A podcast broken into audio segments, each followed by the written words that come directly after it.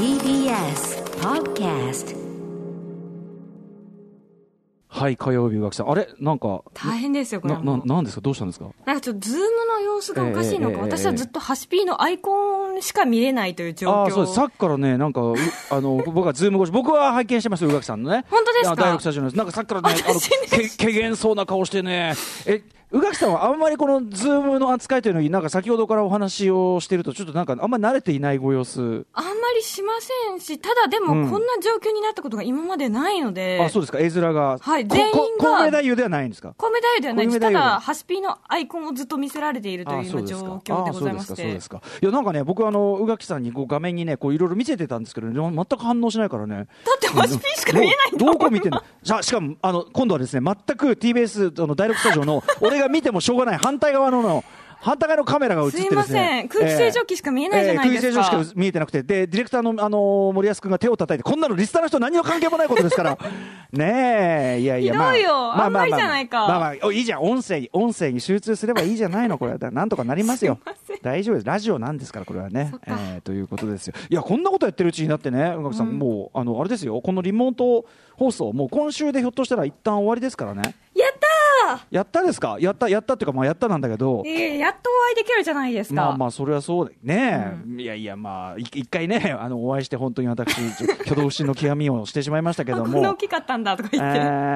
て、そうなんだから、このね、もう2ヶ月からやってるのにまだこんなことやってんのかってね、ズームの画面が見えないとかね。すいません。まあ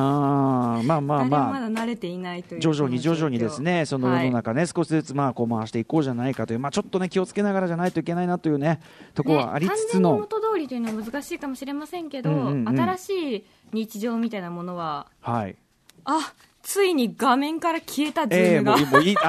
垣さんはズームのことはしばらく気にしないでください、本当にね。はい、ちょっと回り始めたちょっと話で、私ちょっと今日はい、ほやほやのちょっとお話がございますので、とっとと始めていいですか。あんたシックスアクション、ジャンクションなんだこれ、かぶるにも全部ズームのせい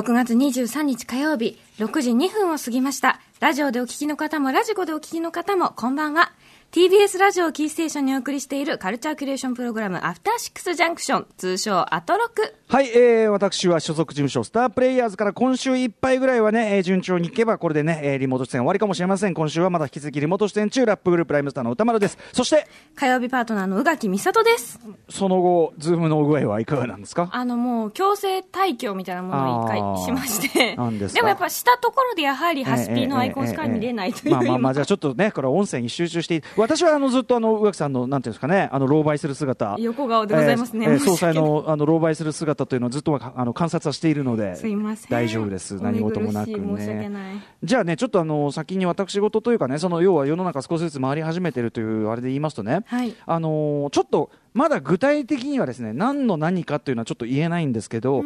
私所属グループラップグループライムスターもかれこれですね、その3月28日のその配信ライブイベントから数えてももう、3ヶ月ですか、3ヶ月ですし、その前のさらにライブをやった、最後にライブを人前でやったのは、石垣島、あれ何月だあれは、まあ、とにかくね、まあ、全然グループ結成以来こんなにライブやってないことはないというぐらい、まあ、やってないわけですよ。宇垣さん、ちょっとズームに気を取られず大丈夫ですか。はい、喋っている歌丸さんの顔を見るために、チラチラって横のパソコンを見てます。いや、それでね、要は久しぶりに、まあ、どの何のあれで出るかというのはちょっと追ってね、今週末にはちょっと発表になると思うんですけども、久しぶりにライムスターメンバーですね、集まって、要するにその、とあるその復活一発目の、まあ、ちょっとしたライブのためにですね、リハーサルをスタジオに集まって久しぶりにやってきたということなんですね。宇垣さんが横を向いたままそのあれしてるのが、なんか俺的には風聞き流されてるようにしか見えない。横に違うノートパソコンを、はい、小川さんのノートパソコンを置いていて、むしろ顔を見ようとしてるわけですね、私のね。はい、そうなんです。それ向き合おうとしてるのね、これね。そう、こっちにあるがゆえに俺から見ると、こいつ何よそ見しながら人の話聞いてる。横にパソコンがあって、それを見てたんですよ。だって画面がなかった。でも今やっと復活しました。 ありがとうございます。失礼いたしました。すいません。はいはい、どうしようもです。ということで、久しぶりにライムスターでですね、リハーサルしてるんですよ。はい、でこれがね、要するに我々非常に不安を抱えておりまして、まあ、僕はまだ毎日この放送でこんなテンションで喋ってるからまだしもだけど、毎日仕事してるわけですよね。そうそうそう、まあ声張って喋ってるじゃないですか、うん、3時間とかでも、まあ、マミリーさんとかはまあ普通にお家でご家族とかとはお話しするけど、うん、そんなに要するに普段ライブやる時のやるような大きな声全然3ヶ月から出してないわけじゃないですか、はい、で実際それでなんかちょっと喉の調子がねあんまりこう本調子じゃないみたいなことも言ってたんで、うん、要するに俺らとしては本当に前みたくラップできんのかっていうそのレベルでの不安を抱えながらの久々の、リハーサルだったんですね、はい、こんなブランクあくことないですよね。ない本当結成以来初めてぐらいですし、で実際その実生活であんな大きな声やっぱ出さないわけですから、うん、その当然そのなんていうのかな声帯周りとか喉周りのいろいろなまあ筋肉というかいろんな肉体がやっぱ多少は衰えてるわけです、うん、どんだけこう気をつけてても、はい、でできんのかなって感じでこうやってみたんですけど、うん、まあ、結論から言うと、まあ、ちゃんと声は出たわけです2人とも。でも D とか心底ほっとしていややれたよと、もう一時はこれ引退かとか思ってたんだよね、だから本当にマジな顔していってて、まあ、ちゃんと声出せるなと。で久々に今こう合わせるとやっぱりそうなんていうんですかね、音を合わせる喜び、本当に我々にとっての演奏なんで、うん、ラッパー2人と DJ ジンのねこうあれで絡みで久々にこうちゃんと音を出して、そしてやっぱりこう思いっきり声を出す喜び、音楽を奏でる喜びと言いましょうか、うん、それをねやっぱりリハと言いながらちょっと若干味わってきた感じですね。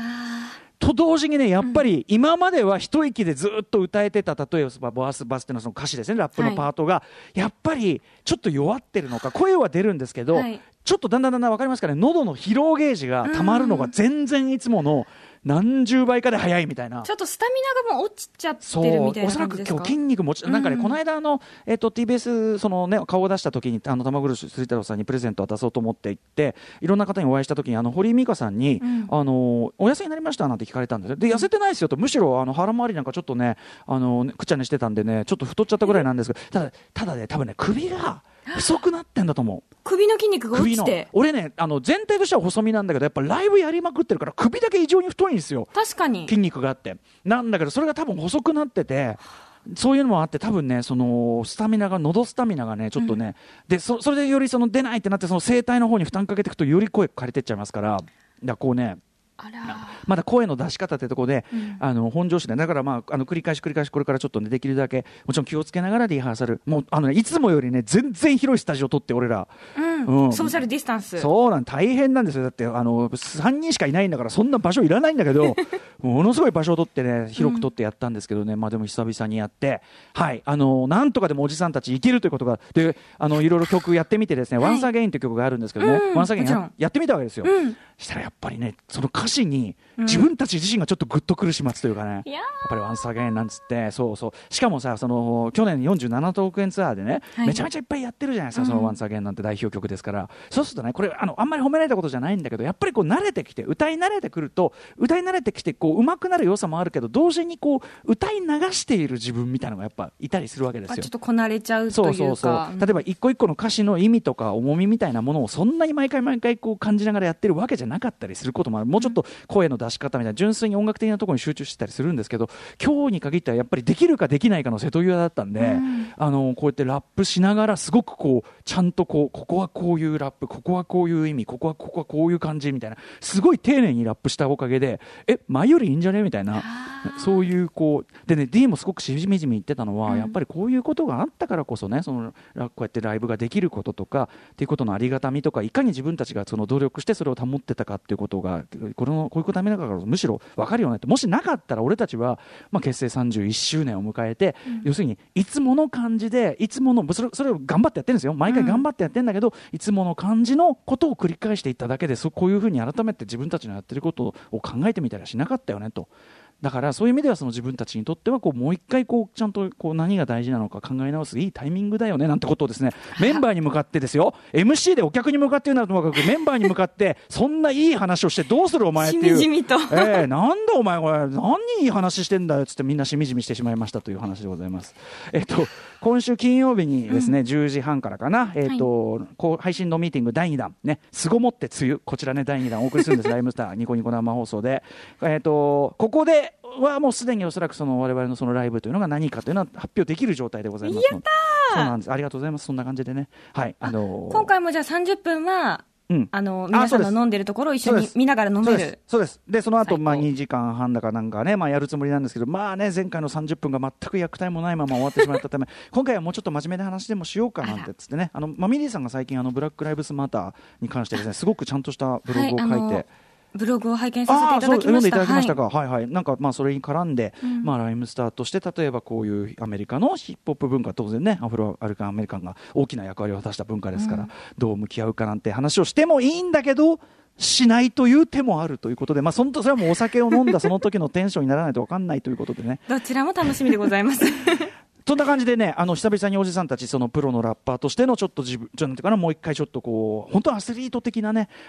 休んだ分体なまるもんだなというあたりをね、実感した感じなんですよね。でもじゃあもうようやく、なんというかそのお披露目の場所が見えてきたっていうことですよね。そうなんです。1個はもう決まってますんでね。はい。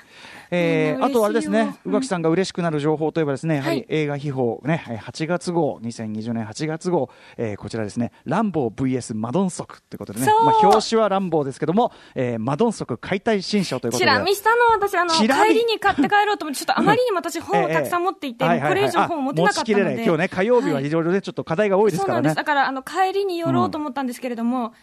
もうめっちゃ可愛くないですか、マドンソクの一番最初のプロフィールの情報のとこ見ました？はいね、なんだこれマドンソク解体新書ってなって、こうねいろいろ好きな映画ロッキー見た後心臓が高鳴って俳優を志したこういろんなことが書いてあったりなんかして、会社の名前がチームゴリラって、そう会社名ね、そうなんですよね。あと宇垣さんがご覧になったというこの悪人伝間もなく公開されて、これのね最高でございました。そうなんですね、深町明夫さんのレビューがあったりとか、いろんな方がマドンソクといえばこの一本というのを選んで語ってたり、あとこの間リスナーの方から寄せられてこれから公開される新作で、英語タイトルでこの間セットアップだっけ、なんかそんな感じのタイトル、おっしゃってましたね。なんか見つからなかったんですよ、多分ねこれね指導って書いてあるこのねカミングスンドンソクというねこの最後のページであるこのピンクのなんかトレーナーみたいのを着て、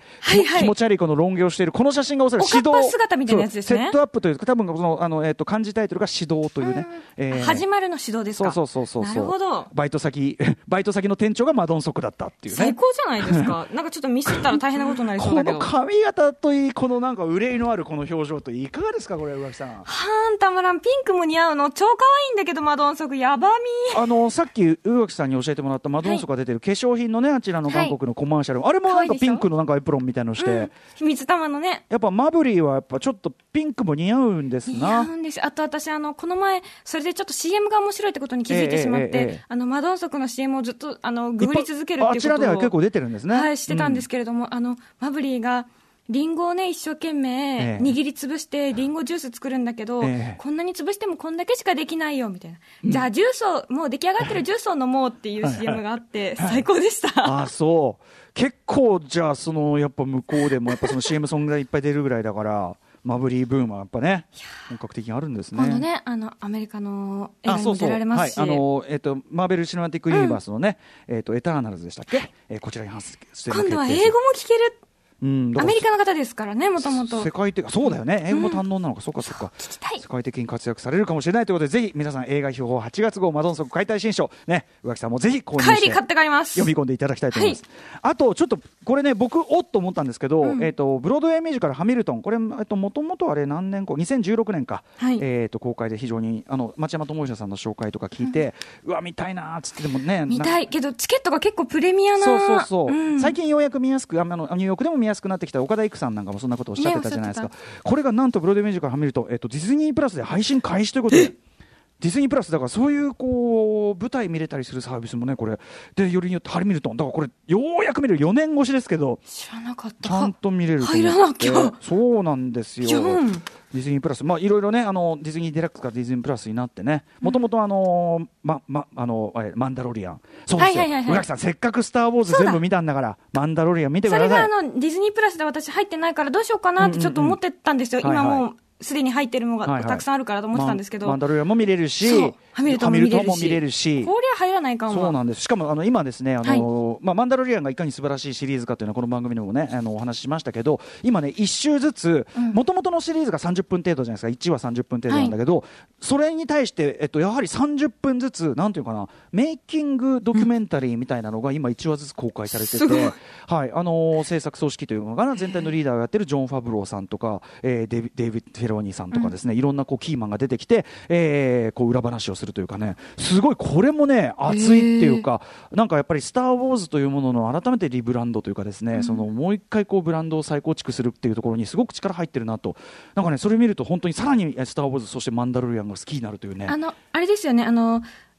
ロボットみたいな格好した、うん、そう、まあ、海賊みたいな、ボバフェットさんというのがいましたね、はい、最終的にまあ食われなんか雑な砂漠のなんかに食われちゃった、はい、サルラックにね雑な食われ方して終わりましたけども、はい、帝国の逆襲の時にねハンソロをこうつかめるボバフェットの一族と言いましょうかね、はいはい、集団要するに鎧とかをつけてるのが一族の民族の伝統というマンダロリアン族というのがいて、これの また別のそのマンダロリアンのまあ、戦士が、主人公、まあ、傭兵ですね、傭兵、